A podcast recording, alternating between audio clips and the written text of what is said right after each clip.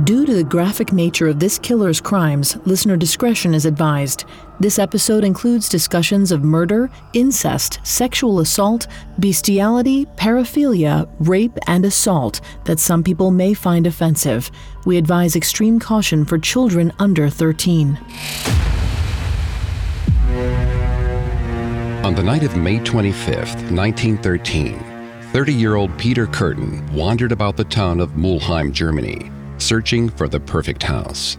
Since his release from prison a few months earlier, Peter had spent most of his nights breaking into homes, stealing food and valuables to survive. But on this particular night, Peter took his crime spree to a ghastly new level. After rummaging through all of the cupboards and drawers, Peter found nothing valuable worth taking. But when he peered into a bedroom just off the staircase, he saw something he wanted very much. Moonlight drifted through a window and illuminated the figure of a young girl sleeping soundly in her bed. Peter crept across the room and stood over her, staring and panting. The girl, who looked about 10 years old, was tucked so tightly in bed, Peter could only make out her pale face and slender neck. But it was more than enough to arouse his craving. A familiar urge washed over him, a call to action that he couldn't ignore any longer. Peter took a deep breath, rubbed his hands together, and smiled. Then he jumped onto the bed.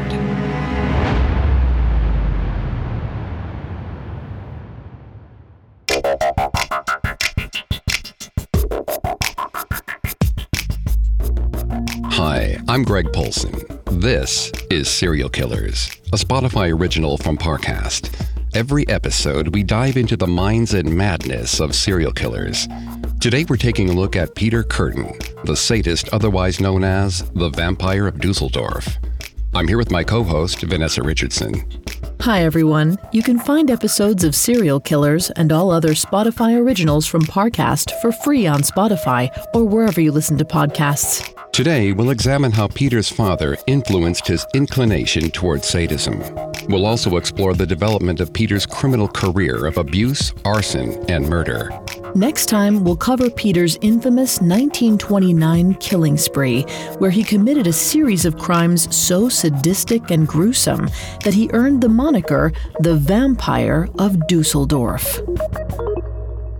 We've got all that and more coming up. Stay with us. This episode is brought to you by BetterHelp. Bottling everything up is never a good idea. It can have some terrible consequences. I mean, think about the subject matter we cover on our show. I wonder how much easier it would be if we normalized talking about negative feelings instead of lashing out when it all builds up. I recently had a session where I faced some things going on in my life I hadn't spoken to anyone about. And when I talked about it with my therapist, I realized how heavy it actually was. And I was able to see it in a different light, and it didn't feel as heavy anymore. When you need to talk, but you want a safe space for that conversation, I highly recommend BetterHelp.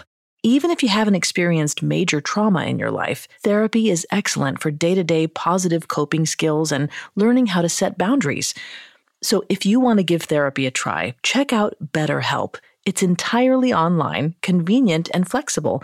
It's also easy to get started. Just fill out a brief questionnaire to get matched with a licensed therapist. Get it off your chest with BetterHelp. Visit betterhelp.com slash serial killers today to get 10% off your first month. That's betterhelp, H-E-L-P dot com slash serial killers. This episode is brought to you by Anytime Fitness. Forget dark alleys and cemeteries. For some, the gym is the scariest place of all, but it doesn't have to be.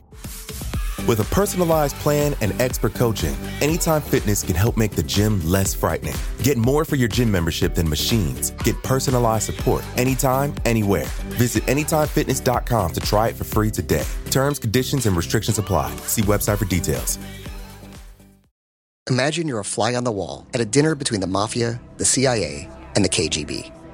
That's where my new podcast begins. This is Neil Strauss, host of To Live and Die in LA, and I wanted to quickly tell you about an intense new series about a dangerous spy taught to seduce men for their secrets and sometimes their lives. From Tenderfoot TV, this is To Die For. Search To Die For in your podcast app to follow the show. We're all a product of our beginnings. The exceedingly fortunate stem from a line of families where love and affection is passed down through the generations. Children learn from doting parents, then carry those lessons forward. But for the unlucky ones, who only know abuse and neglect from the onset, it's sometimes difficult to imagine how life can be anything better.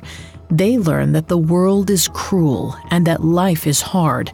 Sometimes to get by is all you can hope for.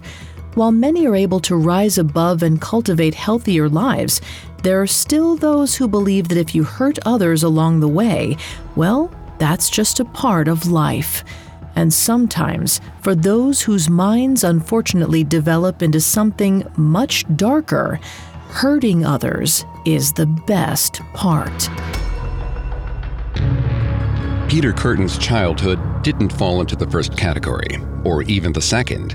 While he was born in the picturesque storybook town of Mulheim, Germany in 1883, his father was an abusive alcoholic, and his mother was too timid and exhausted to take a stand.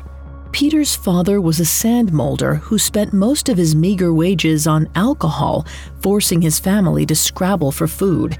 An angry drunk, he would often come home from the pub and beat his wife and children, reserving the worst of the violence for Peter, since he was the eldest of the ten children. Peter's father was a particularly sadistic man. In addition to the physical assault he inflicted upon his family, he regularly forced his children to watch him have sex with their mother. With his home life abusive, Peter began running away at the age of eight. He either stayed at school until his teachers forced him to leave or snuck into the woods nearby and hid, sometimes for weeks at a time. During these vagabond periods, Peter sustained himself by pickpocketing women and children in town and using the money to buy food or clothing. He occasionally got caught, but because of his young age, Peter was never officially disciplined by the authorities. Instead, the police returned him to his father, where the punishment was far more brutal than a night in jail. By the time Peter turned nine, he had experienced enough abuse to continue what's commonly known as the cycle of violence. Vanessa is going to take over on the psychology here and throughout the episode. Please note, Vanessa is not a licensed psychologist or psychiatrist, but she has done a lot of research for this show. Thanks, Greg. Psychologist and professor Cathy Widom is credited with inventing the term cycle of violence in 1989. Drawing from a wealth of psychological, psychiatric, and sociological data, Whittam confirmed that abused children are more likely to become abusers themselves later in life. Subsequent studies of this subject have proven that other factors, such as environmental structure and culture, may impact whether or not an abused child grows up to be a violent offender. However, Widom argues that the transmission of violence between generations continues to be the foundation for all psychological analyses of abusers and their families. So, because of his father's violent abuse, Peter developed his own disturbing predisposition towards violence and according to Kürten himself, it led him to commit his first murder at the age of nine. Peter and his friends often played along the riverbanks of Mulheim. There they found logs, tied them together to create rafts, and spent their days floating on the water. One day in 1892, Peter and two friends went out rafting by themselves. As they drifted along the river, Peter claimed to have pushed one of the boys off the raft even though he knew that his friend couldn't swim. As soon as the boy fell into the shallow water, the other reportedly jumped in after him. Then, Peter steered the raft on top of his friends' heads, trapping them underneath. Peter felt a sick pleasure as his friend's hands scraped the underside of the raft, frantically grasping for any way to save themselves, until ultimately they drowned. The death on the river taught Peter a valuable lesson. Murder was not only exhilarating, but it was rather easy to pull off. As the drowning was ruled an accident, Peter faced no consequences. And later that year, he was ready for his next kill. The river in Mulheim feeds into the Rhine, a major European body of water.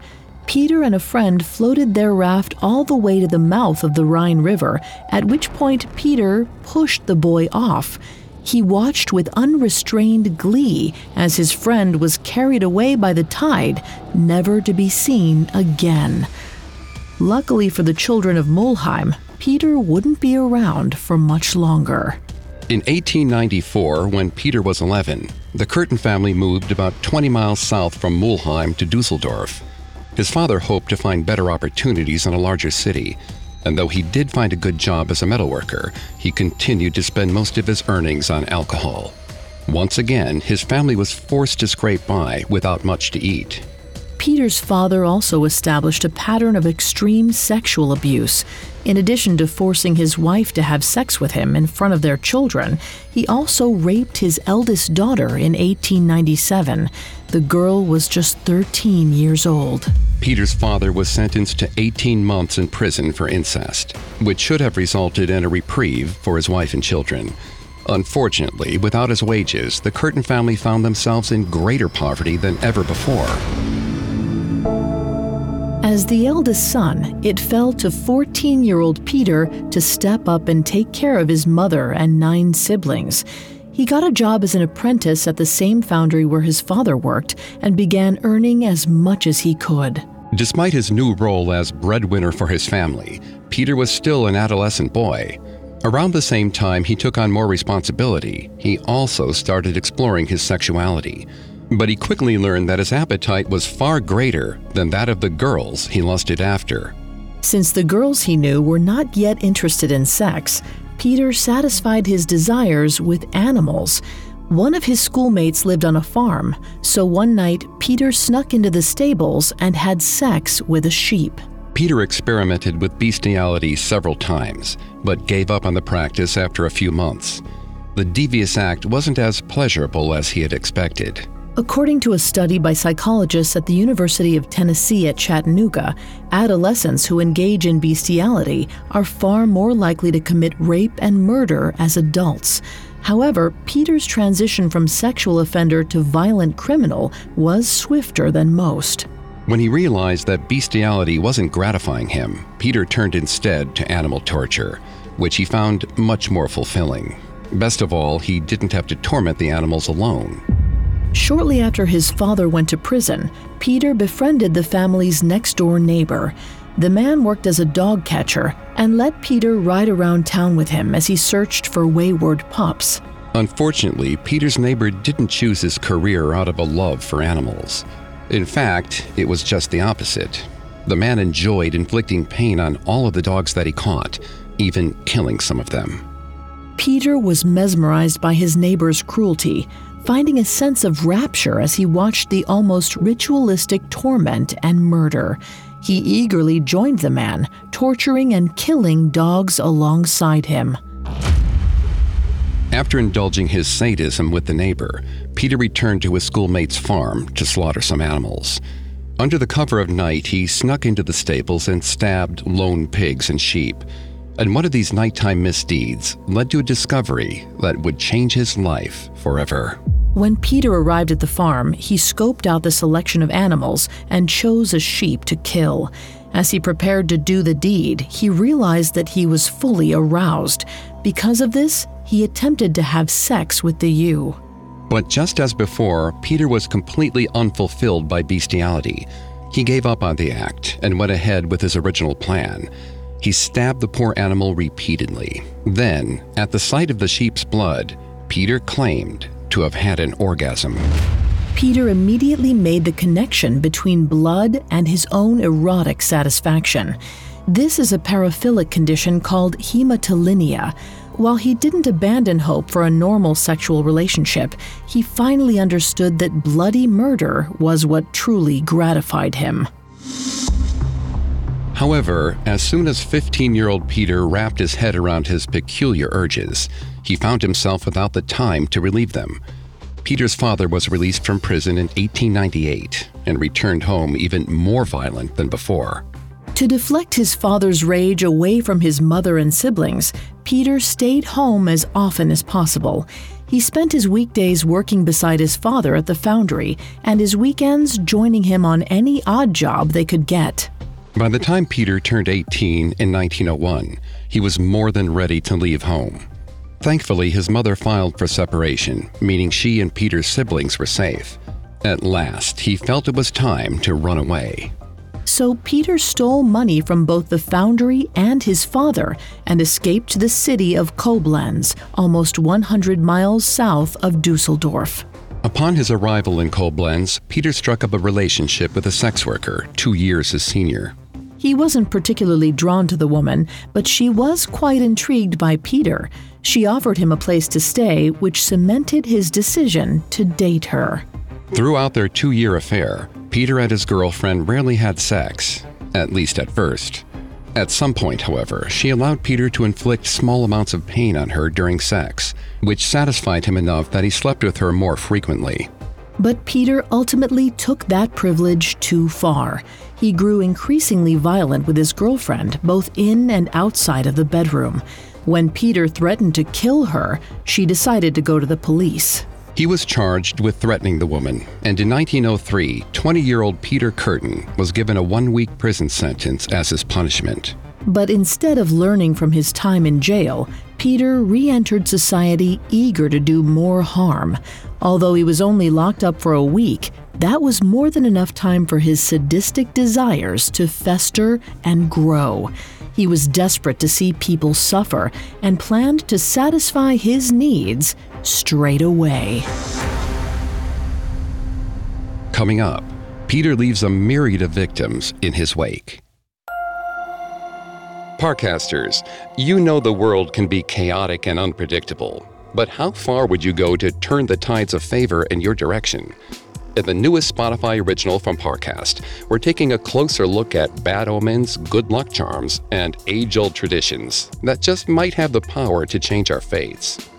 Each episode of Superstitions presents a new drama that unpacks a different belief. Can holding your breath while passing a cemetery save your life? Will carrying a rabbit's foot bring you luck? How can you go through life always avoiding the number 13? And why should you try? They may seem mystical, unusual, completely illogical, but one thing is certain you ignore them at your own risk. You can find and follow Superstitions free on Spotify or wherever you get your podcasts. To hear more Parcast shows, search Parcast Network in Spotify search bar and find a growing slate of thrilling new series to enjoy. This episode is brought to you by Anytime Fitness. Forget dark alleys and cemeteries. For some, the gym is the scariest place of all, but it doesn't have to be. With a personalized plan and expert coaching, Anytime Fitness can help make the gym less frightening. Get more for your gym membership than machines. Get personalized support anytime, anywhere. Visit AnytimeFitness.com to try it for free today. Terms, conditions, and restrictions apply. See website for details. Now back to the story. In 1903, 20 year old Peter Kürten had just completed a one week stint in prison for threatening to kill his girlfriend. Upon his release, Peter returned to Koblenz, Germany, stealing food and valuables in order to survive. It wasn't long before Peter was caught for petty theft and thrown into prison once again. This time, he was sent back to his hometown of Düsseldorf to serve out his eight month sentence. While in jail, Peter paid close attention to the other inmates. He developed a deep respect for the more professional criminals and even tattooed himself to look like them. Hoping to discover new ways to commit chaos upon his release, Peter encouraged the other inmates to share the sinister details of their crimes. He was already familiar with assault, rape, and murder, but Peter had yet to try out arson. Based on the other men's stories, it was an act that greatly appealed to him. So, when his sentence was up in 1904, Peter experimented with setting fires. As a male with a history of animal cruelty and several prior offenses, Peter fit the psychological profile of an arsonist to a T. Some experts also argue that sexual abnormality and frustration play a part in an individual's attraction to arson. According to psychologist Martin Reiser, arson and rape often provide men like Peter with the same carnal sense of thrill and satisfaction.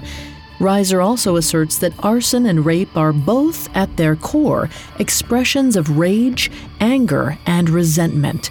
By committing these crimes, the perpetrators get to feel powerful and in control, which ultimately results in excitement and gratification.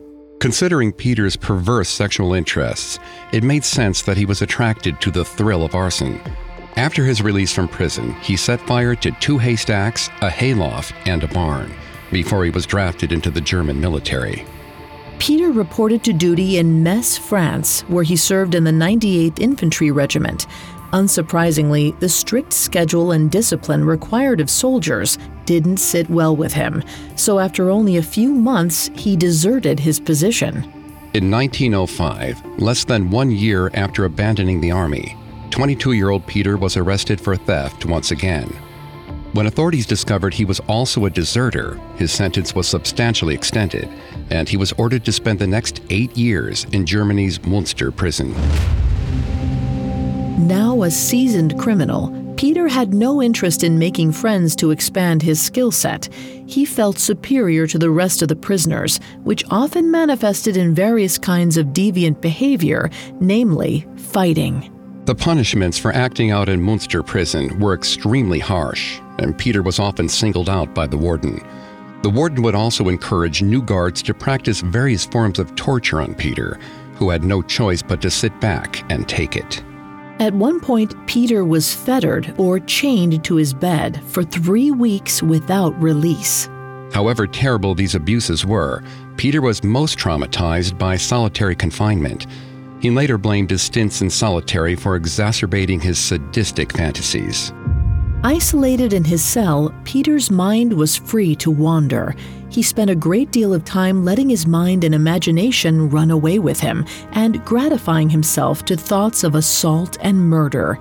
By the time of his release, he was desperate to perform those acts for real.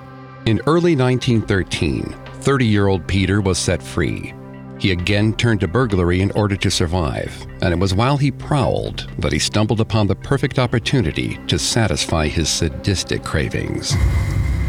On the night of May 25, 1913, Peter broke into a residential apartment in Mulheim. After finding nothing worth stealing in the house, he wandered around, peeking in on the sleeping family members. In a room just off the staircase, he spied Christine Klein, a young girl of about 10, dozing peacefully underneath her quilt. He took a few moments to examine the child, his heart thundering as he zeroed in on her slender, pale neck. At some point, his urges took over, and he couldn't wait any longer. He jumped onto the bed, clasped his hands around Christine's neck, and throttled her. As the girl startled awake and fought for her life, Peter felt himself becoming aroused. He then sexually assaulted her, but found no satisfaction from the act. It was at that point that Peter remembered what truly excited him the sight of blood. He took out his pocket knife and slashed Christine's throat twice, claiming to orgasm when he heard the blood splatter onto the floor.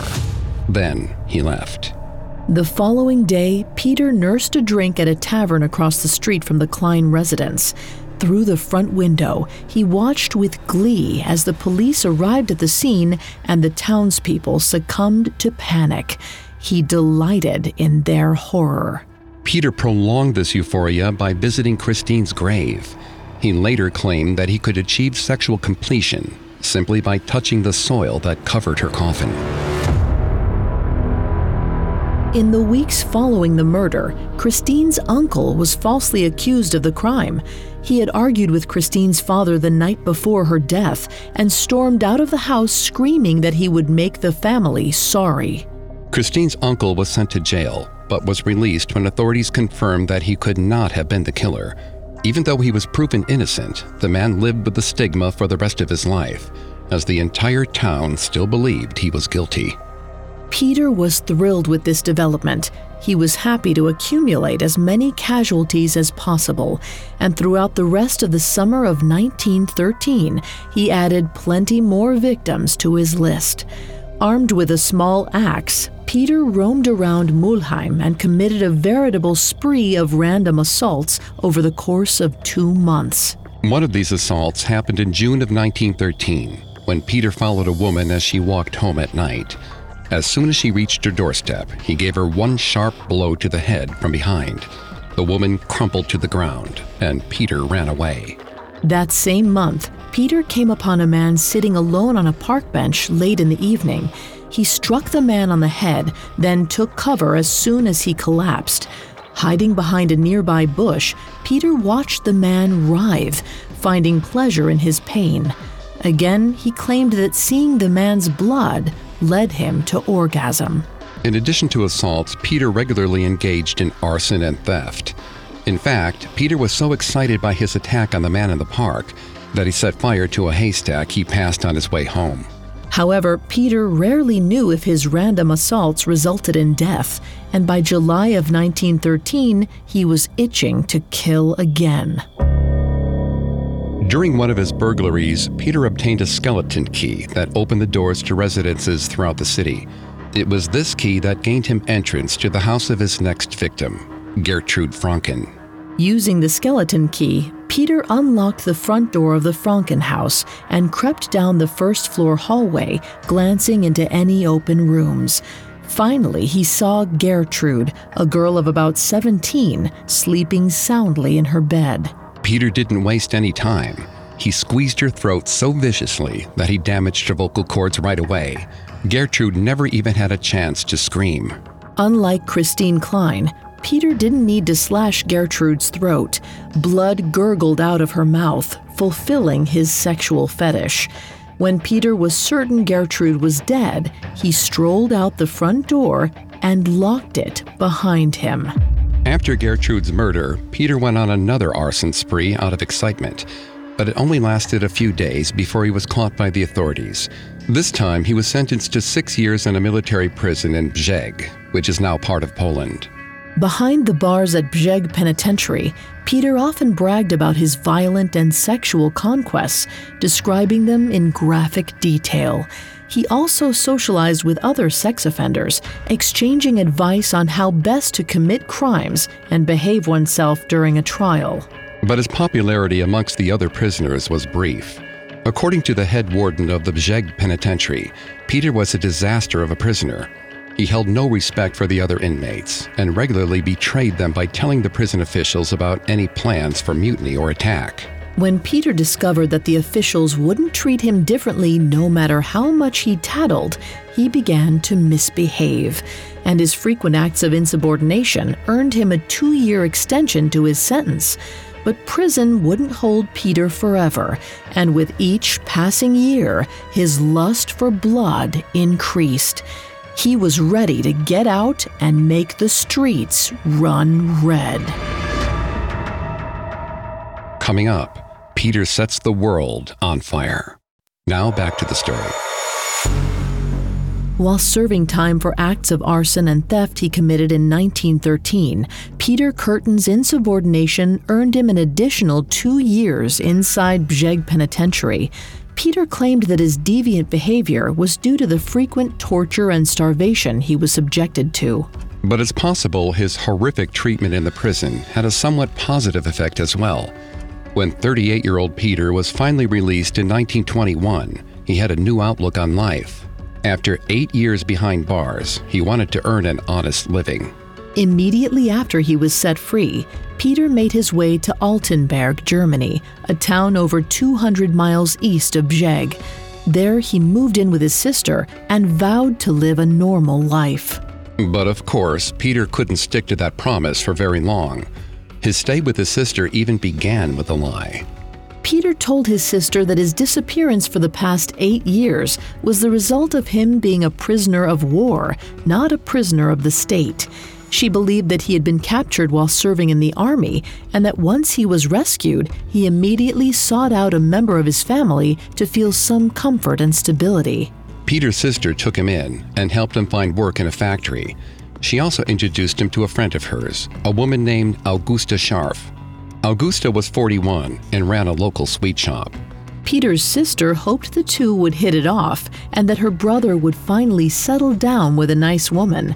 And while Peter and Augusta did start dating, a closer look at Augusta proved that she was not as virtuous as Peter's sister believed.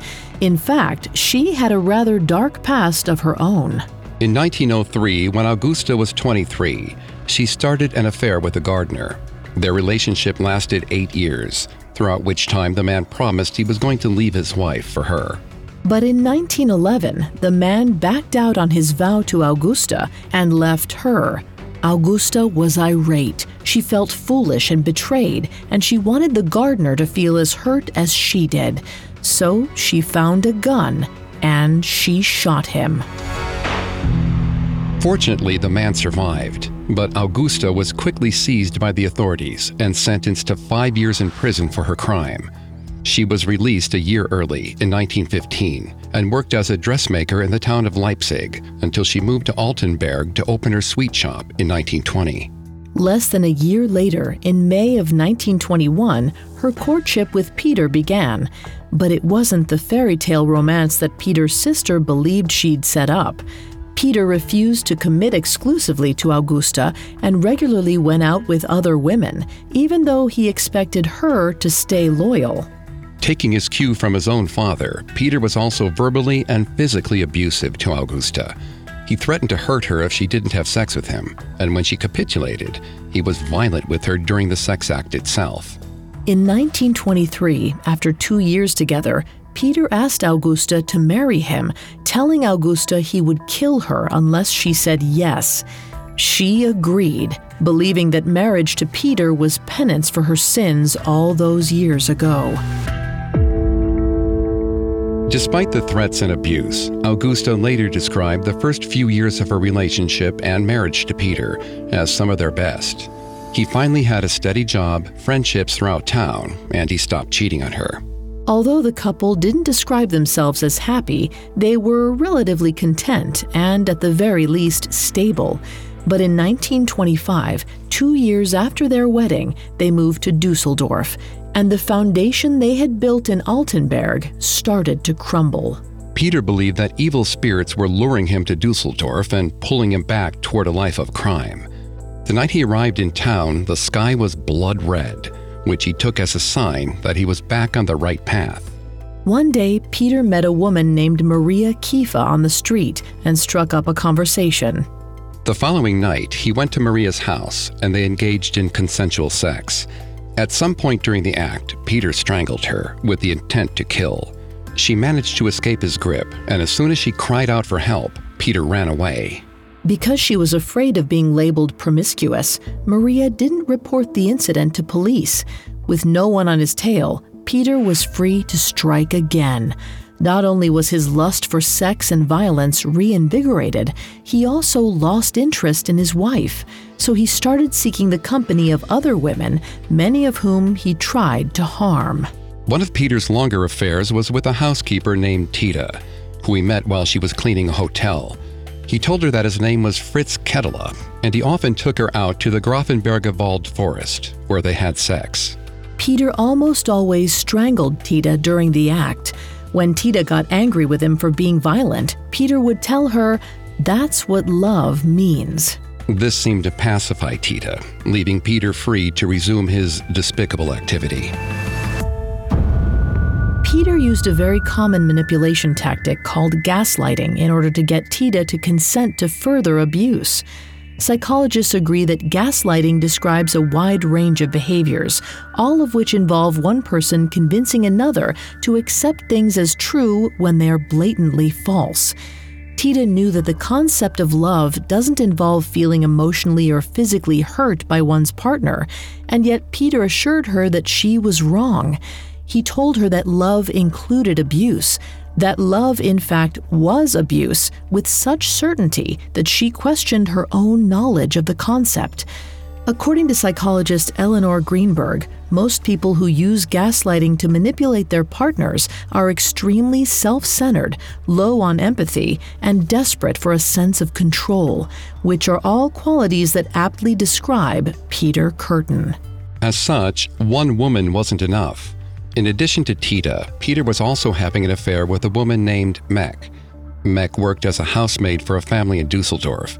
He used the same fake name with Mek, calling himself Fritz Kettler to avoid being discovered as a married man. Peter engaged in his usual violent sexual behavior with Mek, and like Tita, she was made to feel as though this kind of sex was normal. Early in 1927, Peter's wife Augusta found out about his affairs and, in a rare show of resolve, kicked him out. The change in Peter's living situation convinced Tita that Peter had been lying to her all along. After a short investigation, she realized that he was married and went to the police. At the time, unlawful seduction, or seducing someone while married, was considered a crime against society, and Peter was given a two month prison sentence for this transgression. While he was locked away, Tita and Mek somehow found each other and exchanged stories about Peter's brutal behavior. As soon as Peter was released from jail, Mek brought charges against him for rape and abuse, and Peter was thrown back in prison for another eight months. In the cases of both Tita and Mek, Peter tried to argue his innocence in court, but no one bought his story. The loss left him angrily brooding behind bars. As soon as he was set free, Peter used all of his pent up rage to fuel a series of arson attacks on Düsseldorf. Over the next year and a half, Peter set fire to forests, plantations, houses, barns, wagons, and sheds. He committed at least 17 acts of arson. Although people certainly perished in some of these blazes, Peter claimed that he had no intention of killing anyone when he set them. However, he also professed that he had unsuccessfully tried to set fire to the Düsseldorf orphanage several times, hoping to listen to the children scream. It would appear that Peter did, in fact, desire murder as a side effect of his arson. After all, the more chaos he observed, the more pleasure he received from the situation. He always tried to get as close to the flames as possible in order to fully experience the turmoil he created. Sometimes Peter was so near to the fires that he was even asked to help put them out. Depending on his mood, he either obliged this request and placed himself in the center of the event, or declined and ran into the woods to masturbate. Surprisingly, Peter was never caught for this string of arson attacks, and he reveled in the fact that no one suspected him. Even his wife, who took him back upon his release from prison, had no idea what he was doing. While locked up, Peter had written to Augusta, swearing that he was a changed man. Peter's false promises helped Augusta turn a blind eye to any erratic behavior that she may have spotted within her husband. She was determined to stay with him at all costs, still wanting to pay the price for shooting her lover all those years ago. Perhaps Augusta was only able to stay faithful to her vow because she had no idea what her husband was truly capable of. She was aware that he was a cheater and an abuser, but knew nothing of his penchant for murder, nor his taste for blood. While Peter had dabbled in partial stranglings over the past few years, he hadn't managed to directly kill someone in over a decade. But that was about to change. In February 1929, 46 year old Peter embarked on the deadliest year of his criminal career. At about 9 p.m. on the night of February 3, 1929, Frau Kuhn was walking home from work on a deserted road in Düsseldorf's Flingen district. Suddenly, a man walked up to her, appearing almost out of nowhere. Unfortunately for Frau Kuhn, that man was Peter Kürten. Peter grabbed Frau Kuhn by the lapels of her coat and told her not to scream. Then he stabbed her in the chest. He continued stabbing, plunging the knife into her head, arms, and back, finally stopping when Frau Kuhn bled from 24 different wounds. Peter was sure that he had killed Frau Kuhn, and as she fell screaming to the ground, he ran away, thrilled to have finally murdered again. However, a few days later, Peter discovered that Frau Kuhn had survived, and his urge to kill grew stronger than ever before. It had been too dark for Frau Kuhn to identify him, so Peter knew he was free to search for his next victim. He wanted someone who would satisfy every sadistic desire whirling around in his head. And on February 8th, he found her. Just five days after Peter attacked Frau Kuhn, he stood outside St. Vincent's Church and watched as a girl of about eight walked past him on the sidewalk. Peter approached the girl and asked where she was headed. Not shy with strangers, the girl told him her address. Peter offered her his hand, and she took it. Come then, Peter said. I'll take you home.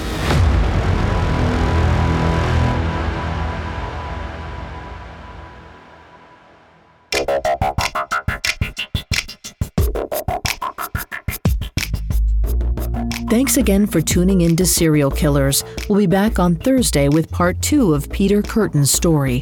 We'll discuss all of the atrocities he committed in 1929 and how he earned the nickname the Vampire of Düsseldorf. For more information on Peter Kürten, amongst the many sources we used, we found The Sadist by Carl Berg, extremely helpful to our research. You can find more episodes of Serial Killers and all other Spotify originals from Parcast for free on Spotify. We'll see you next time. Have a killer week. Serial Killers was created by Max Cutler and is a Spotify original from Parcast. Executive producers include Max and Ron Cutler, sound design by Russell Nash, with production assistance by Ron Shapiro, Carly Madden, and Freddie Beckley. This episode of Serial Killers was written by Ellie Reed, with writing assistance by Joel Callan, and stars Greg Polcyn and Vanessa Richardson.